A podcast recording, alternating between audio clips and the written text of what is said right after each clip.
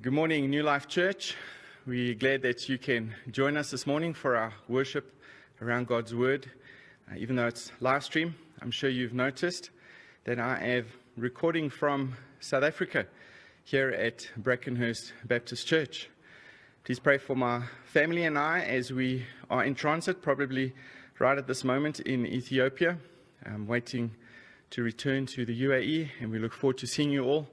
And we hope that everything will go according to plan, according to God's plan, and that we would see you very soon. So we really are looking forward to being back with you all. But today we have a special treat for you. Um, I won't be preaching, but a very good friend of mine, one of the elders at Brackenhurst Baptist Church, he will be preaching. Stuart Chase was a batchmate of mine at Bible College and uh, he has been serving at Brackenhurst Baptist Church for the last 20 odd years, eh, Stewie? And uh, we are so grateful for the opportunity for him to share with us here on this Lord's Day. He'll be preaching from Judges chapter 16, and um, I pray that you'll be blessed by that. Stewie, without any further ado, won't you please come and preach God's word to us this morning?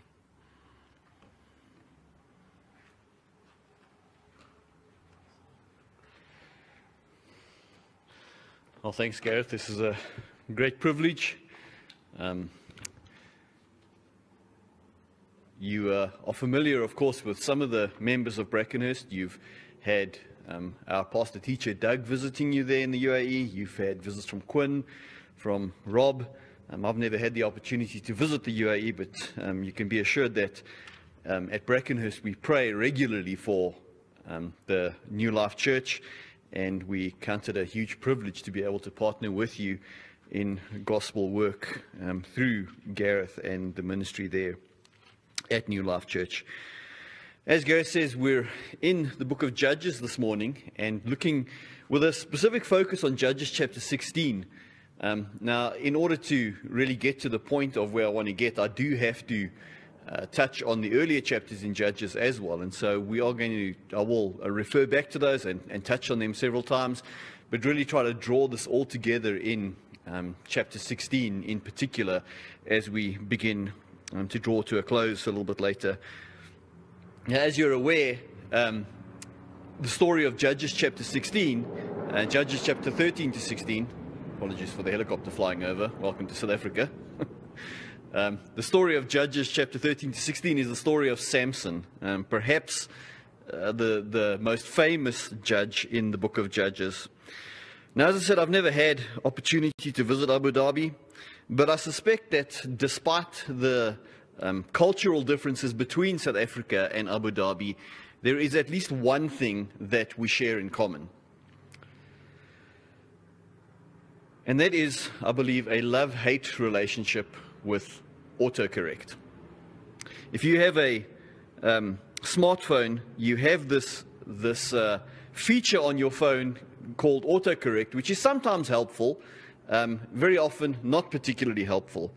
There's a lady in our church um, who was messaging a group of women in the church asking, she was having some teenagers coming to sleep over at her house, and she was asking them if anyone had any spare mattresses. And so she sent this message down WhatsApp and autocorrect helpfully stepped in and correct mattresses to mistresses, asking if anyone had any spare mistresses. Um, of course, that's a rather embarrassing version of autocorrect. I remember years ago when I first started working at the church, we had another church secretary. This was back in the days when Nokia had the sort of predictive text, the early version of autocorrect. And uh, I was messaging our secretary to ask about a particular number that I needed. And she responded to me, and here's the response. I'll read it verbatim, the response that I received from her. She says, quote, yes, insert the number here that I was looking for. Ask Den's Collections. Sometimes Moda is too busy video. They leave her in week, but looks like they slipped us. Just arrivance at Choprit, CT to L's home. To this day, I still have no idea what she was trying to tell me as I was asking for the number, but at least I got the number because that part didn't autocorrect. Well, I think it's safe to say that for many, autocorrect is a savior that they never particularly asked for. You get it with your smart device, but no one really asked for it. And while it often does benefit us, sometimes it provides us with these awkward autocorrect situations.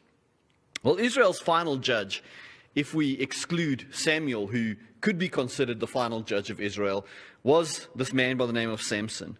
Samson's story is told in three distinct acts from chapter 13 to chapter 16 of Judges. Act 1 in chapter 13 is his origin story, as it were.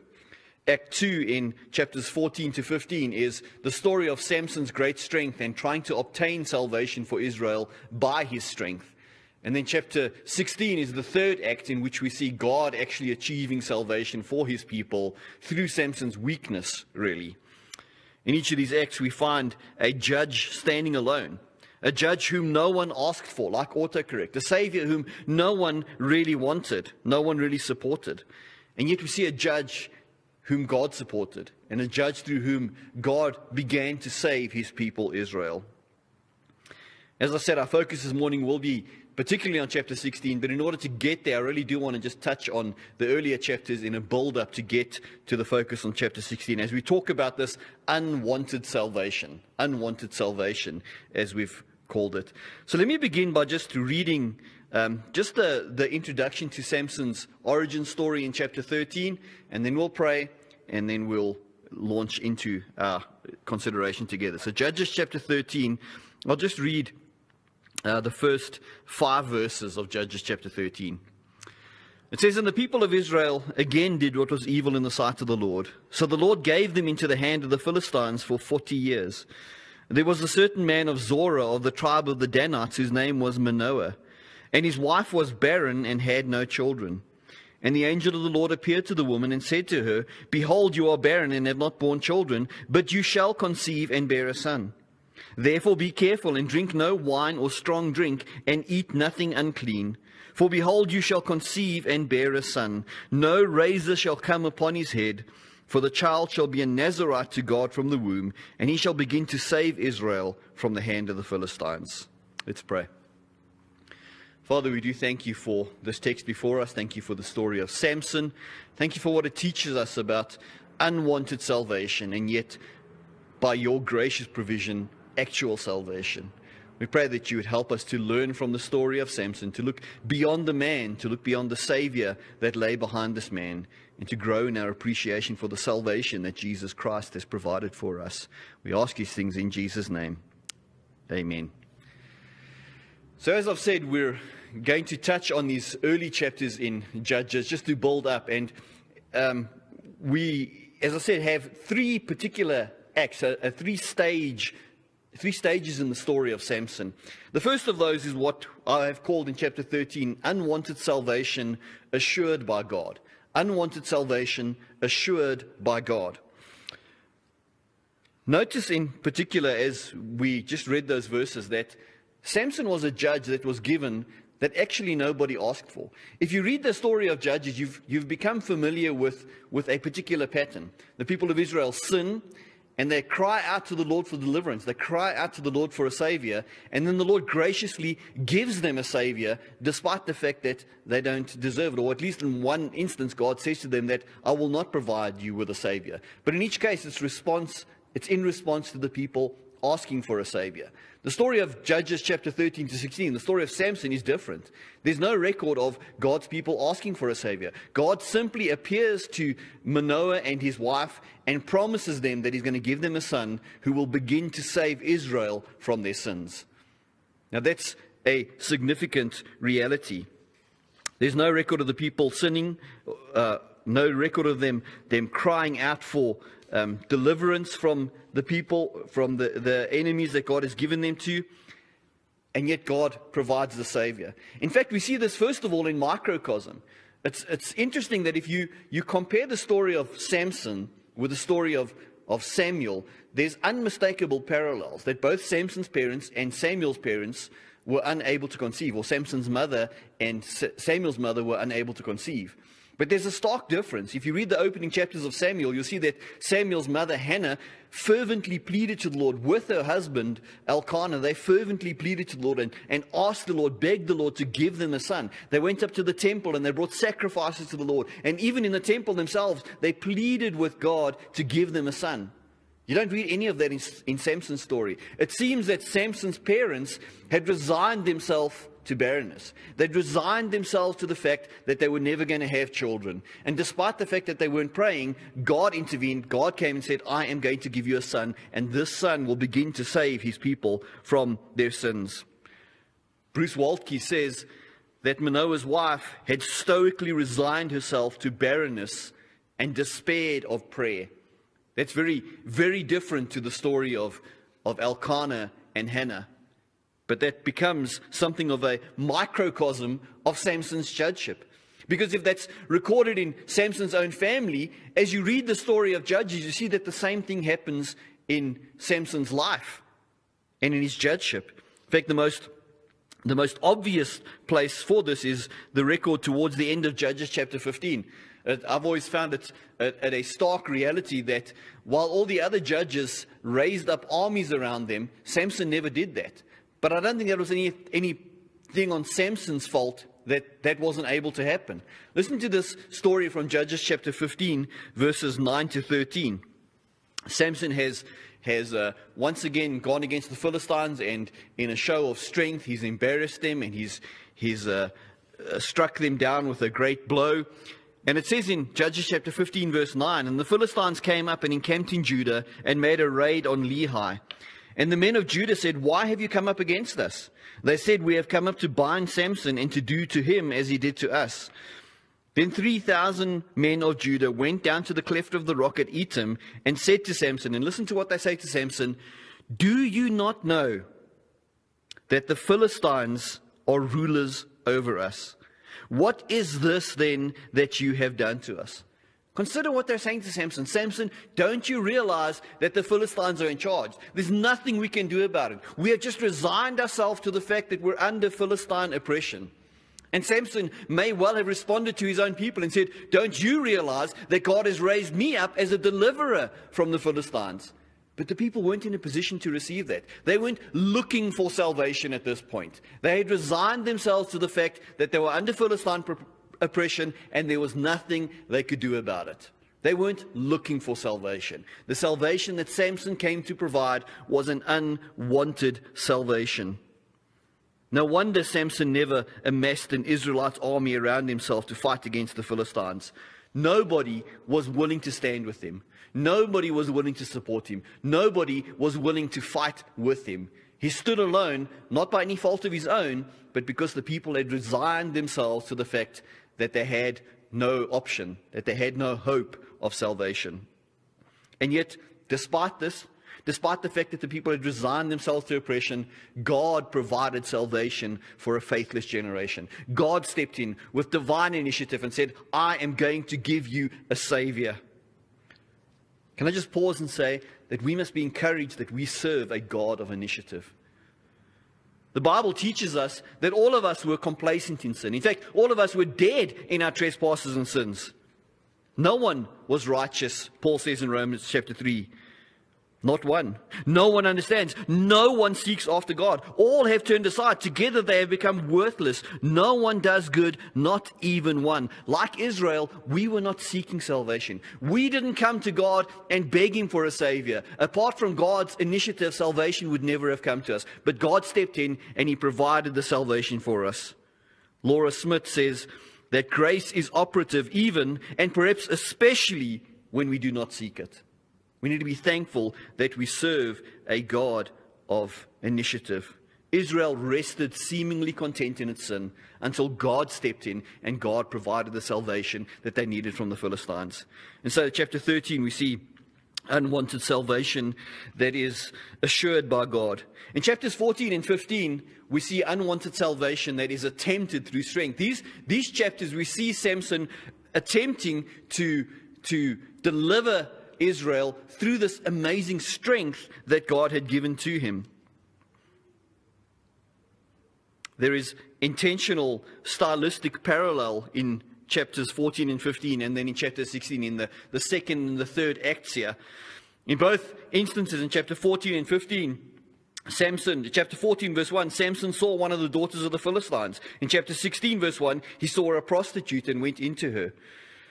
In chapter 14, verses 5 to 6, we have a feat of strength as he saves, um, that, that saves him from death, as he kills the lion. In chapter 16, verses 2 and 3, we see a feat of strength that preserves him from death as he lifts the gates, as we'll talk about in a moment. In chapter 14, a woman learned Samson's secret and betrays him to his enemies. In chapter 16, a woman learns Samson's secret and betrays him to his enemies. In both texts, Samson is bound, and both texts record a great slaughter of Philistines. In both sections, Samson prays to God. And in both sections, both sections, in fact, chapter 15, verse 29, and chapter 16, verse 31, end with a note about the time that Samson ruled, the, ruled Israel as judge. These parallels are unmistakable and they're intentional. The author is trying to draw our attention to something. But what is more significant is the different directions in which Act 2 and Act 3 take us. In Act 2, we see Samson displaying amazing feat of strength after amazing feat of strength, and through his acts of strength, trying to deliver the people of Israel, and we see that he fails. In chapter 16, we see that he's brought low. He's brought to the end of himself. He's brought to utter weakness, and only in his weakness is he able to embrace God's strength and provide the salvation that God intended him to provide. Now, we can't take time to consider the acts of strength recorded in chapters 14 and 15. That's not our purpose. But suffice it to say that these could well be scenes from the Marvel Cinematic Universe. You have here Samson displaying feat of strength after feat of strength and uh, defeating his enemies in one encounter after another. If this was a superhero movie, the people would be marveling at, at Samson's strength, and, and, and he would have a fancy costume to wear with a logo that identifies him as one of the Avengers. At some point, Nick Fury would arrive and co opt him for the Avengers initiative. Indeed, this is how Samson himself seems to have interpreted the events. It's interesting that after Samson takes the jawbone of the donkey and he kills a thousand Philistines, listen to what he says in uh, chapter 15, verse 18.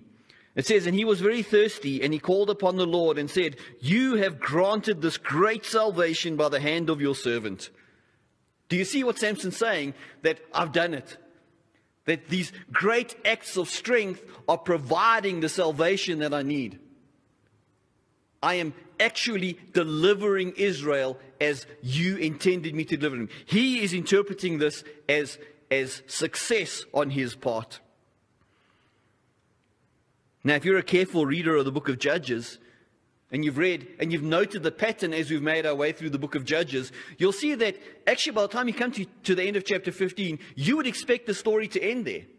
Because Samson has achieved these great feats of deliverance. He's killed many Philistines over a long period of time. And the, the, the chapter ends with these words in chapter 15, verse 20 And he judged Israel in the days of the Philistines 20 years. That's typically how the story of the judges ends. You have a judge, it, it, tells you his origin story, it tells you the way that he delivered Israel, and then it ends by saying that he judged Israel for so many years. And so if you're following the pattern, you read chapter 15, verse 20, and you think, okay, that's the end of the story. But that's not the end of the story, because chapter 16 resets the story. And as I said, you have these parallels between chapters 14 and 15 and chapter 16, where the story is reset, and once again, we're, we're brought to uh, to, to focus on the real deliverance that Samson was going to achieve, but not through his strength, really through his weakness. Those chapters, those stories in, in chapter 14 and 15 are exciting. We love those. Sunday school children, Sunday school boys in particular, love those stories. But the point that the author's trying to make is that wasn't sufficient. Samson thought he was obtaining salvation for God's people, but that wasn't what God intended. That wasn't how he was going to obtain salvation. The author's theological design is to remind us that salvation comes, that, that deliverance comes, that God work, God's work is achieved not by might, nor by power, but by God's Spirit. That's the lesson we are wanting to take away from this. You see, if we think that salvation comes by our own strength, we will have no need of the Savior whom God sent to save sinners. That's where Samson was. Samson thought, see this great salvation that I have obtained. And yet God's, God was not in there. God's salvation was not in that. And if we think that salvation comes by our strength, we will find that we have no need of Jesus Christ. We will be like the Laodiceans who boasted, I am rich, I am increased with goods, and I have need of nothing, including God by implication. when in fact we are wretched and pitiable and poor and blind and naked. See, there are few things that cause people to reject Jesus Christ than the lie of self salvation. It's the oldest lie in the world when Satan came to Adam and Eve in the garden and said, You will not surely die. In fact, if you listen to me, you will be like God. You can obtain your own salvation. And that plunged the human race into sin. But let's also realize, by the way, that it's not only believers who are tempted in this way. It's not only unbelievers, sorry, who are tempted to think that they can earn salvation or keep their own salvation by their own works. We are sometimes tempted, even if it's not earning our salvation, we are guilty of thinking that we can somehow keep our salvation by our own works. We find security in the regularity of our Bible reading, or in the regularity of our prayer life, or in the regularity of our church attendance. And we look to those things. That's what makes us acceptable before God. No, that's focusing on our own works. That's falling into the same trap that Samson in, fell into, thinking that he obtained this great salvation by his own strength. We look to our works of mercy and our biblical ethics for comfort. We fail to recognize that these efforts are stirred in us by the Spirit, and we look to the works themselves rather than to the Spirit who enables those works in us. That's exactly the trap that Samson fell into. He was looking at his strength rather than the Spirit who had given him the strength. We're far more like Samson than we like to admit. But that brings us then briefly to really the focus that we want to be on. If if chapter 13 highlights unwanted salvation assured by God, and if chapter 14 and 50 highlights unwanted salvation attempted by strength, chapter 16, the third act in the story, highlights unwanted salvation achieved in weakness. Unwanted salvation achieved in weakness. Again, Samson believed that he had obtained this great salvation by his remarkable strength. He needed to realize that God's salvation is magnified not in human strength, but in human weakness. And so, chapter 16 resets the story. Chapter 16, verse 1 Samson went to Gaza, and there he saw a prostitute, and he went into her. The Gazites were told, Samson has come here, and they surrounded the place and set an ambush for him all night at the gate of the city. They kept quiet all night, saying, Let us wait till the light of the morning, then we will kill him. But Samson lay till midnight, and at midnight he arose and took hold of the doors of the gate of the city and the two posts, and pulled them up, bar and all, and put them on his shoulders, and carried them to the top of the hill that is in front of Hebron. Again, you have the resetting of the story here. You have Samson, once again, as in chapter 14, coming, and he sees a particular woman, and he falls for her. And he goes to her, and once again, as, as in chapter 14, the Philistines find out that he's there. They come to entrap him. They come with this intention to kill him. And once again, you have a, a tremendous feat of strength that Samson displays in order to deliver himself, in order to save himself from certain death. In fact, this feat of strength in chapter 16 dwarfs every other feat of strength that we've seen. It makes every other feat of strength that we've read in chapter 14 to 15, makes it seem like child's play. You see, the, the gates of the city, the gates, city gates like those in Gaza with their bar and posts, as it said, those weighed in the region of four tons. Samson wakes up at midnight, uproots these, puts them on his shoulder, and it says that he carries them to the top of the hill that is in front of Hebron. That's 60 kilometers away carrying four tons on his shoulders for 60 kilometers. And the reason he's going there is because the hill that is in front of Hebron, that's right there in the middle of Judah. Samson's trying to make the point to the people of Judah don't you realize that you don't have to resign yourself to this oppression? God has raised me up. And so he, he takes these, these bars and he plants it in the middle of Judah and he's saying, Look at this. Look at what we can achieve if you will side with me. The kind of strength that is described here is what we see in comic books. This is like Thor or the Incredible Hulk. And if you're an Israelite and you're looking for deliverance, surely there can be no better candidate than Samson. Surely a man of such great strength, you would want to rally around him, you'd want to follow him. But that's not what we see. The people are not willing to follow Samson.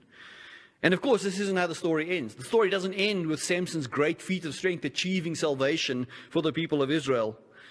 Before we're going to see how he actually brings salvation to Israel, we must encounter Delilah. And so we're told in chapter 4, or chapter 16, verse 4, after this, he loved the woman in the valley of Sorek, whose name was Delilah. And the lords of the Philistines came to her and said to her, Seduce him and see where his great strength lies, and by what means we may overpower him, that we may bind him and humble him. And we will each give you 1,100 pieces of silver. So Delilah said to Samson, Please tell me where your great strength lies and how you might be bound, that one could subdue you. Once again, we see Philistines coming, finding the one weakness that they can identify in Samson. He's got a weakness for women. And so they come and they, they once again go to this woman that he has fallen for and they say, Betray him to us. Find out how we can get to the bottom of his strength and we will pay you richly for it. Again, it's very familiar to the story in chapter 14. And so Delilah, with her eyes on the money, begins to ask Samson, Tell me how we can get to the bottom of your strength. Tell me how we can find the source of your weakness. Tell me what is your kryptonite. And Samson considers this to be a, a, a, very fun game.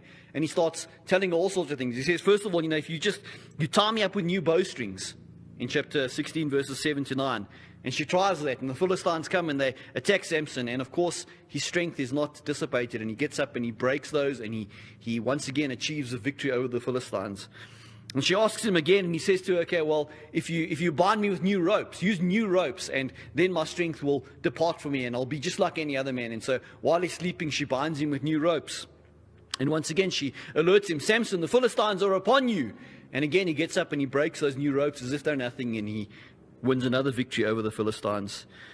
The third time he says to her, Well, if you take the, the locks of my hair and you weave them together, then I will be weak just like any other man. And Samson's um, Samson's woman, Delilah, believes him once again, and she weaves together the, the locks of his hair, and she calls for the Philistines to arrest him. And once again, Samson gets up and he, he proves that he's as strong as he ever was, and he achieves another victory over the Philistines. But Delilah would not be deterred. She wants this money.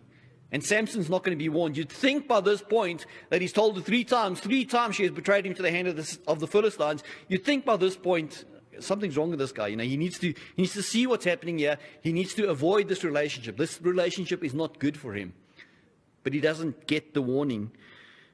Delilah's eyes are on the money. And so, as his wife had previously pressed him hard in chapter 14, verse 17, so Delilah presses him hard. She, she presses upon him and just nags him day after day. Tell me where your great strength lies. You've lied to me. And when he could take her pressing no more, in chapter 15, he finally says, he finally tells her, in chapter 16, verse 15, and he, she said to him, How can you say I love you when your heart is not with me? You have mocked me these three times and have not told me where your great strength lies. And when she pressed him hard with her words day after day and urged him, his soul was vexed to death. And he told her all his heart and said to her, A razor has never come upon my head, for I have been a Nazarite to God from my mother's womb. If my head is shaved, then my strength will leave me, and I shall become weak and be like any other man. Now, if you're paying attention once again, you'll notice that actually something isn't quite lining up here.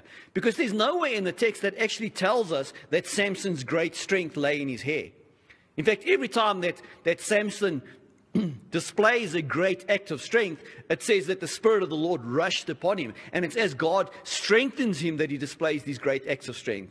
So what's going on with this story about his hair? It, tells us that he told her that he told her all his heart, that he he seems to have um, really broken down and finally told her how she can weaken him.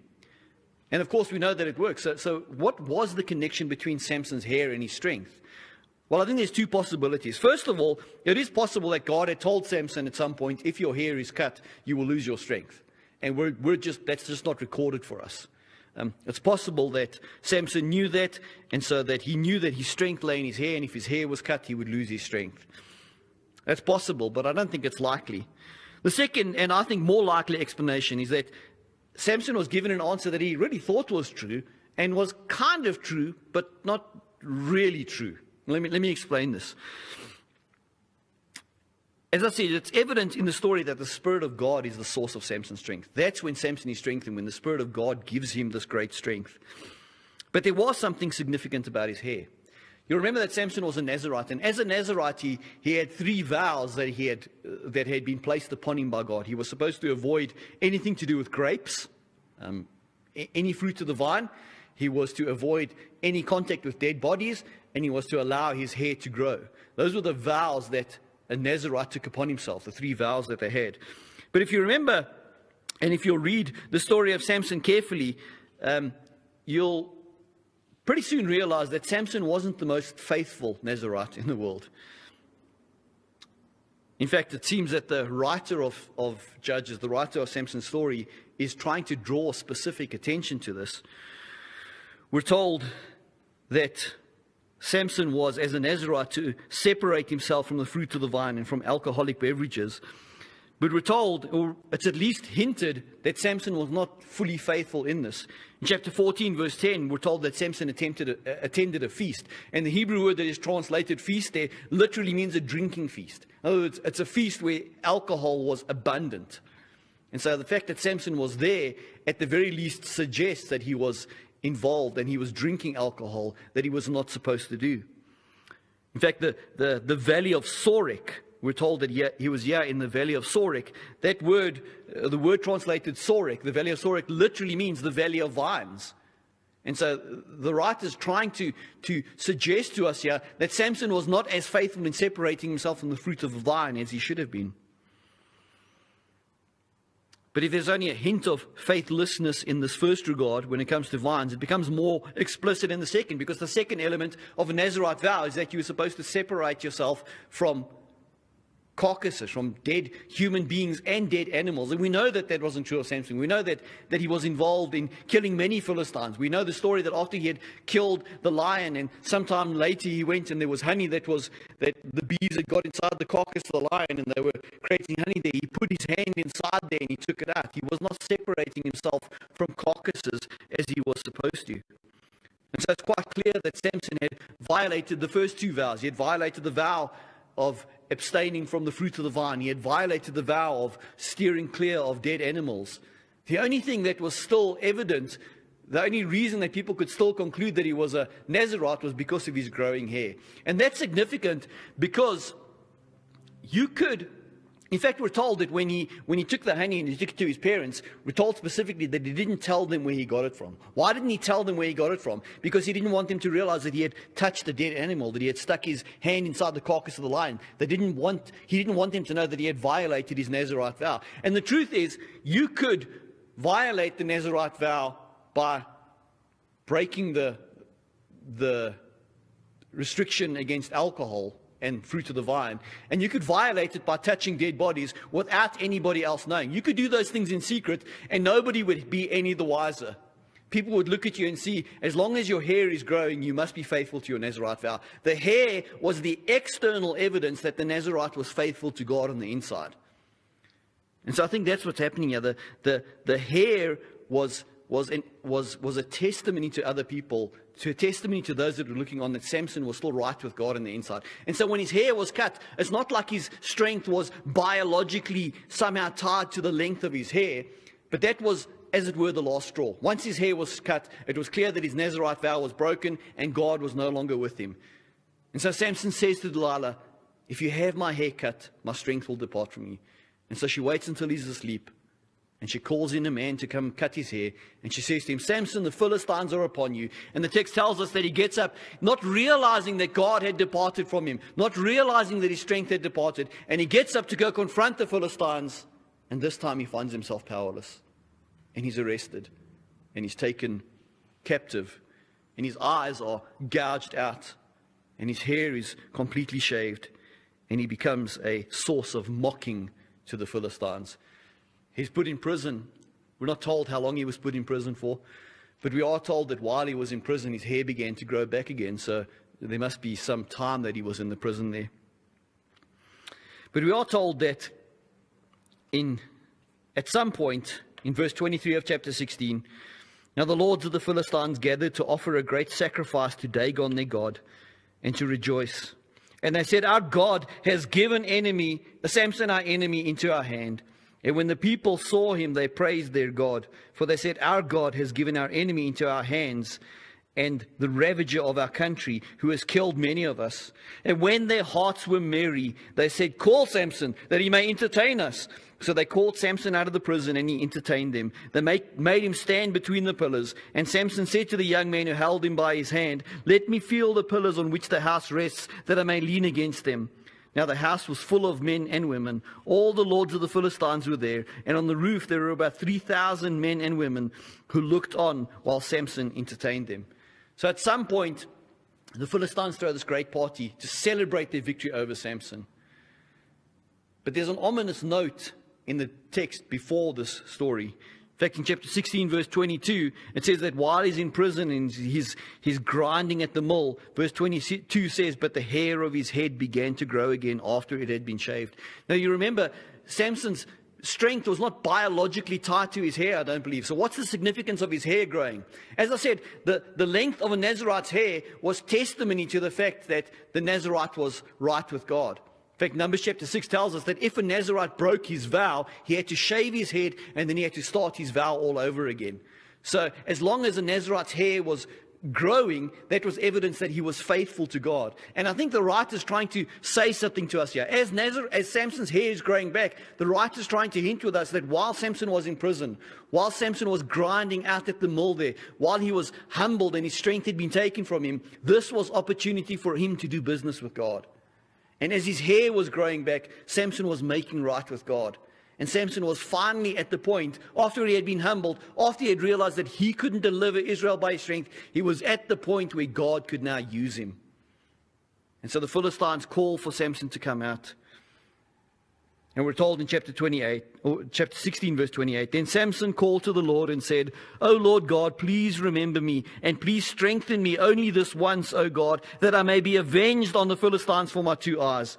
And Samson grasped the middle pillars on which the house rested, and he leaned his weight against them, his right hand on the one and his left hand on the other. And Samson said, Let me die with the Philistines. Then he bowed with all his strength, and the house fell upon the lords and upon all the people who were in it. So the dead whom he killed at his death were more than those whom he had killed during his life. Finally, Samson began to deliver Israel from the hand of the Philistines. And yes, he was only beginning to. It was only the beginning of the deliverance. But finally, when he came to the point where he realized this wasn't about his strength, this was about God's strength, he began to achieve what God actually wanted him to achieve. Now, as we bring this to a close, the theological significance of chapter 16, when it is compared to the rest of the narrative, is that Samson had to be brought low before he finally achieved the salvation that God intended him to achieve. He could not achieve the salvation that he wanted in his own strength. When he was weak, God's strength was on display in his life. Can I just say that if we want to accomplish great things for God, it starts by dismissing any notions of our own strength. It starts by embracing our weakness. It starts by praying for God's strength to be manifested in us.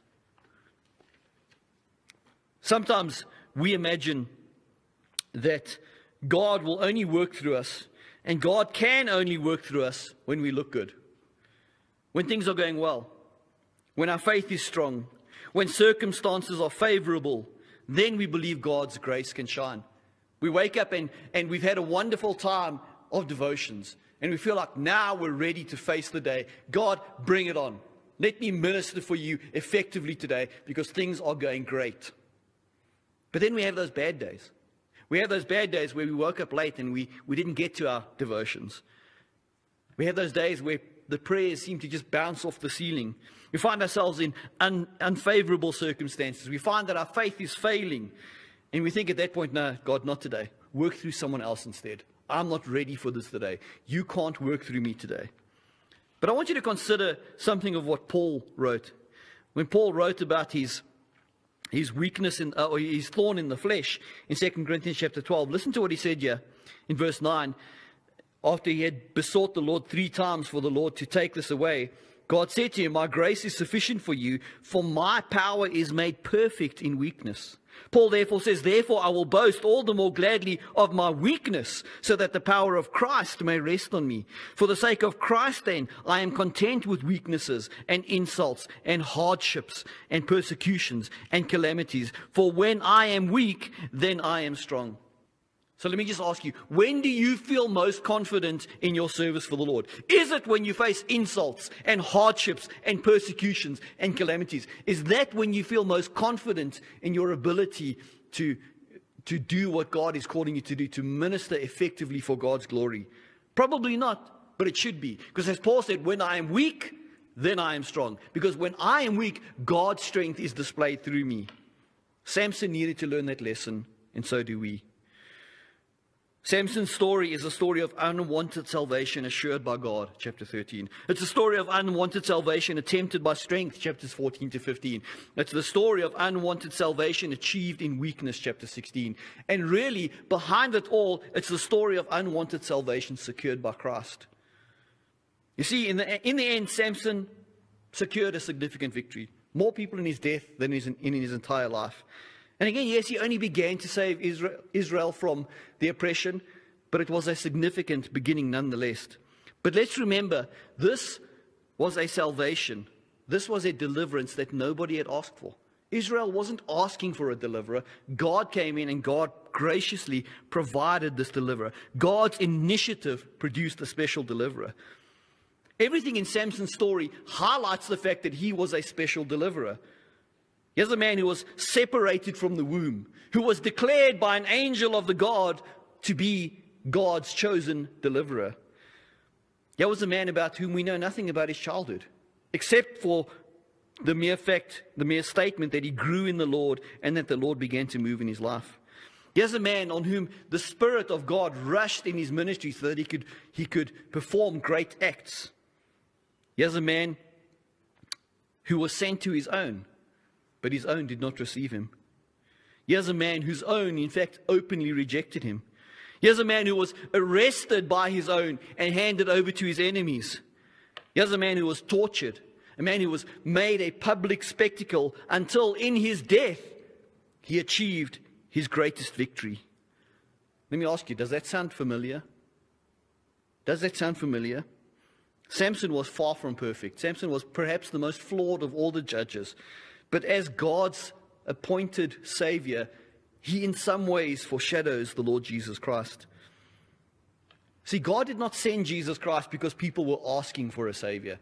It was God's initiative. Before the foundation of the world, He chose a people and He said, I am sending my Son to save these people from their sins. The text of Scripture tells us that it's while we were still sinners, in fact, while we were still enemies of God, that Jesus Christ came to die for us. Far from looking for a Savior, we were dead in our trespasses and sins. But God, at His own initiative, sent a Savior to save people from their sins. To send, he sent a Savior to save those who were comfortable in their sins, who were dead in their trespasses and sins, who had come to, to terms with the fact that we cannot save ourselves. God sent a Savior for those people. Thank God for His initiative in unwanted salvation. The truth is, the only reason we ever want Jesus Christ is because God has begun a work in us. If God has begun that work in you, and you find that inner yearning for a Savior, that, that inner yearning for deliverance, let me appeal to you look to Jesus Christ, the only Savior whom God has given for sinful human beings. Jesus died on the cross for your sins, and he was buried, and he rose again, proving that he was victorious over sin, proving that he had conquered sin and death in his own death, proving that he is able to save to the fullest those who come to him for salvation. He is willing to save any who call upon him. And so if you find in your heart that you are yearning for that salvation, look to Jesus Christ. If this talk of salvation is meaningless to you, let me urge you to cry out to God and to give you that desire for salvation. It's not something you're going to drum up in yourself. Your only hope of escape from eternal destruction is the Lord Jesus Christ. And you need to pray to God to give you a desire for Jesus Christ. And then when God answers your prayer and you feel the longing for salvation for sin, cry out to Jesus Christ. Ask Him to give you salvation and receive then the gift of eternal life. Let me just read a couple of verses to you as we bring this to a close. Hebrews chapter 2, the writer to the Hebrews says, Therefore, we must pay much closer attention to what we have heard, lest we drift away from it. For since the message declared by angels proved to be reliable, and every transgression or disobedience received a just retribution, how shall we escape if we neglect such a great salvation? Do you notice that? That's the same words that Samson spoke. Samson, after he had killed a thousand Philistines with a jawbone of a donkey, said, See this great salvation that I have obtained. The writer of Hebrews saying, No, don't neglect the true great salvation that comes through the Lord Jesus Christ. If you are one who has received life in Christ, let me close by urging you realize that God does not need your strength, God does not need your accomplishments to fulfill his purposes. Instead, embrace your weakness and allow Jesus Christ's strength to shine in your life. Let's pray. Father, we do thank you for the Lord Jesus Christ. Thank you for the fact that when we were not looking for a Savior, you, by your initiative, gave us Jesus Christ to save us from our sins. Lord, I pray if there is one who is listening to this who has not yet understood the truth, who has not yet embraced the Lord Jesus Christ as their Savior, give them that yearning, give them that longing, begin that initiative in their life so that they would turn to the Lord Jesus Christ for salvation. Lord, for those of us who have embraced the Lord Jesus Christ, help us to avoid the temptation of thinking that God can work to us when we are strong, when we are in our good days God can use our strength to minister to other people. Help us to realize that Paul, as Paul said, when we are weak, then we are strong, because then your strength can be perfectly shown in us. Help us to learn that le- lesson from Samson today. Lord, I pray that you just encourage New Life Church.